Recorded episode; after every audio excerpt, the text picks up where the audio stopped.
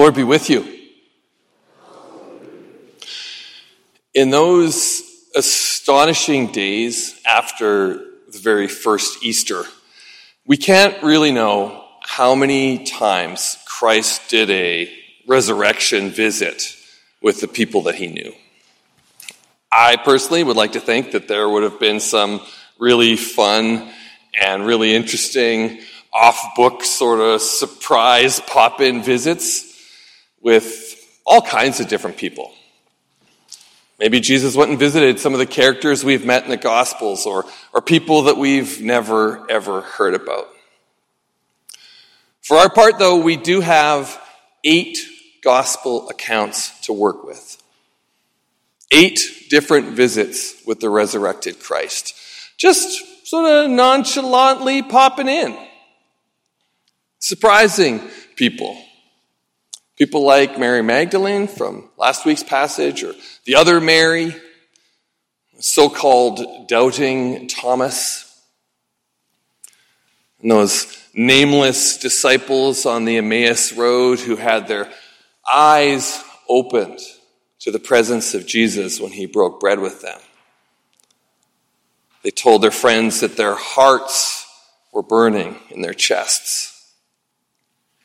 Every one of these gospel stories is remarkable in its own way.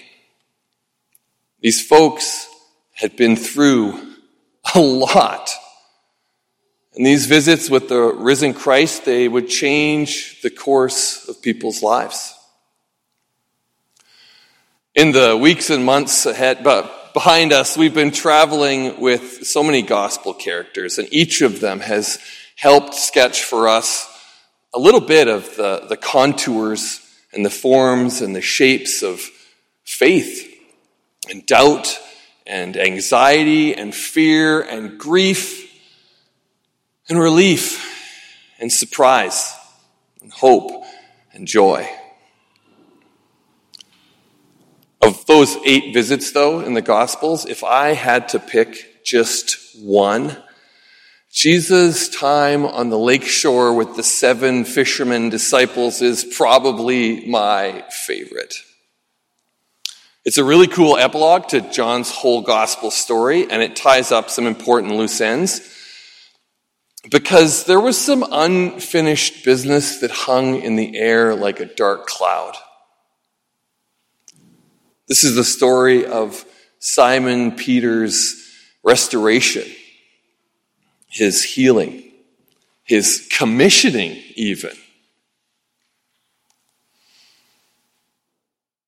I think it's safe to say that for most of us, some of the most disappointing elements of life are the relationships that we can name that didn't work out.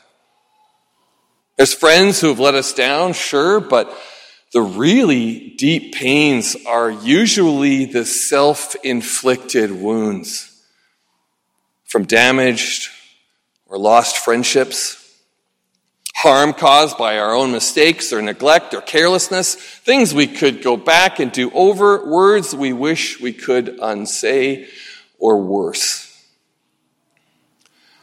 When I was thinking about this, I immediately thought of a story from 25 years ago that still kind of pangs me inside. And I thought, oh, that's exactly the kind of thing I'm talking about. And then I thought, I'm not going to share that story in a sermon. You can do that work yourself. I don't need to give you any help. Most of us have some idea how Simon Peter would have felt in today's gospel story. Just think of how many ways that disciple had already humiliated himself. He was the disciple who was famous for making really brave predictions of his success. And in time, he'd proven himself a liar, a fool, a coward, a, a terrible friend, an unfaithful disciple. He was a person humiliated by regret and plagued with despair. By the time we get to John chapter 21, I think it's safe to say that Peter probably hadn't been getting very good night's sleep. Nightmares as clear as day, waking him in the night with the faces of servant girls carrying torches.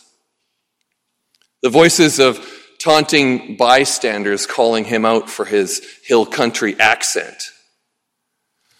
A tightness in his chest and a a lightness in his arms and legs and food that just doesn't taste quite right anymore. Nothing feels quite right anymore.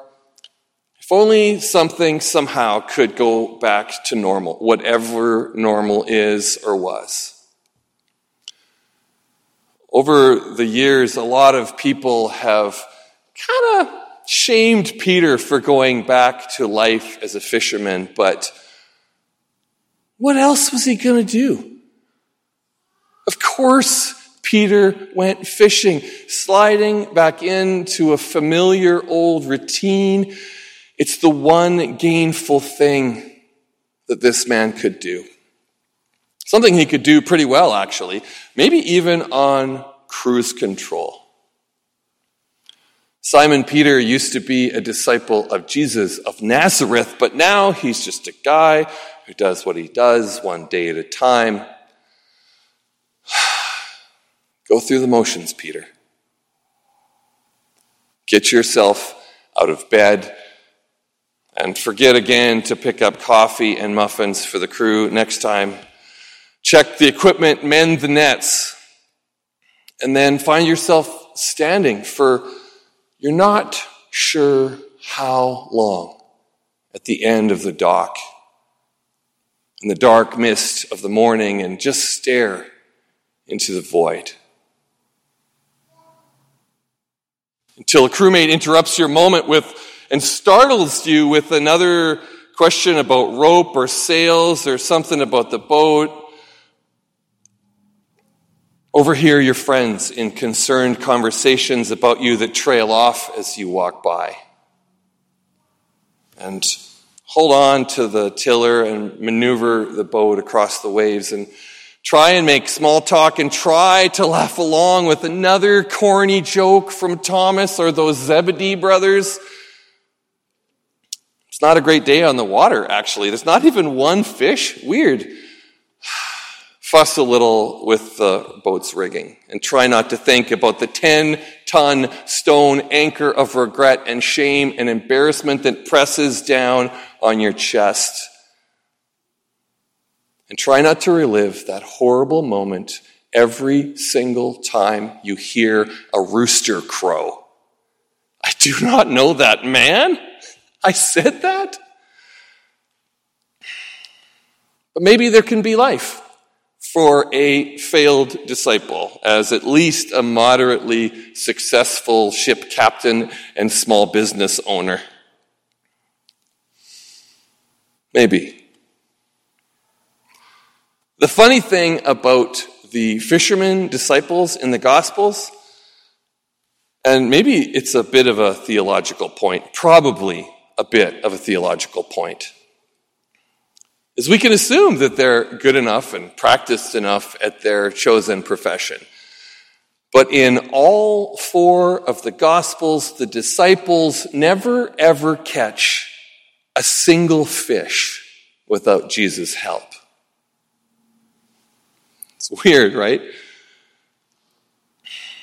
Today's Gospel reading opens with one of those moments. A voice calls from the shoreline, Hey boys, Try fishing on the starboard side of the boat. okay, uh, weird, but it turns into a crazy scene because this unorthodox technique from this stranger on the shore, well, it works. And they catch way too many fish for the boat. And as they're struggling to pull in the catch, someone shouts, Hey, it's, it's the Lord. And Peter doesn't even wait to land the boat ashore. He jumps into the water and thrashes his way to the beach. These are the actions of a desperate man. If you have ever had the pleasure of cooking the fish that you just caught over an open fire and then shared it with family or friends on the shoreline, you know what a timeless and nearly perfect sort of pleasure that can be. It's such a treat all of your senses alive, and there on the boundary of water and land and under the sky, with the sun cresting the hilltops, the watery depths have somehow provided their bounty. It's nourishing and delicious and simple, and for a moment, all of the hassle and the trouble of the day on the water just kind of come together and make sense. And this is the scene that greets those astonished fishermen as they come ashore. Jesus has done the work to build a proper charcoal cooking fire with fish and bread. And I'm going to say there was an assortment of suitable spreads and dips and sauces and all the things you need for a good breakfast on the beach. If you know me at all, you know that Jesus cooking on coals over on, by the beach might just be my favorite Jesus in the Gospels. Here's a funny thing. Buried in the text is one of those little Bible tidbits that kind of helps to know some language background stuff. It's one of those little storyteller's flags for us. Because this text is sure to note that Jesus is cooking over a charcoal fire. And what makes this such a great clue for us is that the only other time in the whole New Testament that this one specific word for charcoal fire is used,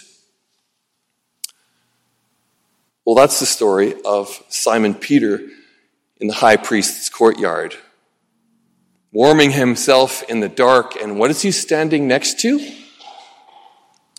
You guessed it, a charcoal fire. Because this isn't just a story about Jesus' talent for hospitality or outdoor cooking or his provision and care for his followers, which it certainly is. But this is also an intervention story the heavy hearted disappointment of a disciple is about to be restored. Everybody knows that if you're going to heal a wound, sometimes you have to remove the splinter first. And in this case, it's three very deep and jagged splinters. Three brutal denials. Three painful questions. Jesus is here for the hard talk, a redemptive conversation. And so, after breakfast, Peter and Jesus sat on the edge of the lake. And three times Jesus asked Peter if he loved him. Each time Peter responded with, Of course I love you. You know this. And Jesus rep- responds with, Feed my lambs, tend my sheep, feed my sheep. It's the third time, that third question, though, that repetition of Jesus. The last interrogation cuts really deep for Peter. And he winces as the final deep shard is removed. And then just like that, Jesus seems to change gears. He doesn't dwell on it. He doesn't keep talking about it because the painful procedure is over. And as far as Jesus is concerned, let's get down to business. And the Lord is already talking to Peter about the ways that following Jesus in the world are going to cost him. Someday, even costing him his life. Nobody said, this was a safe job, Peter. You've known this all along. Welcome back to the team, friend. Because as it happens, this lakeside meal, this intervention, was also Peter's ordination breakfast. And Jesus is already talking to him, not as an ex disciple turned fisherman, but as a coworker, a collaborator, uh, a part of a great cohort of the church working for God's purposes in the world. Simon Peter is on a new vocational path because he's not a fisherman anymore. He's a shepherd.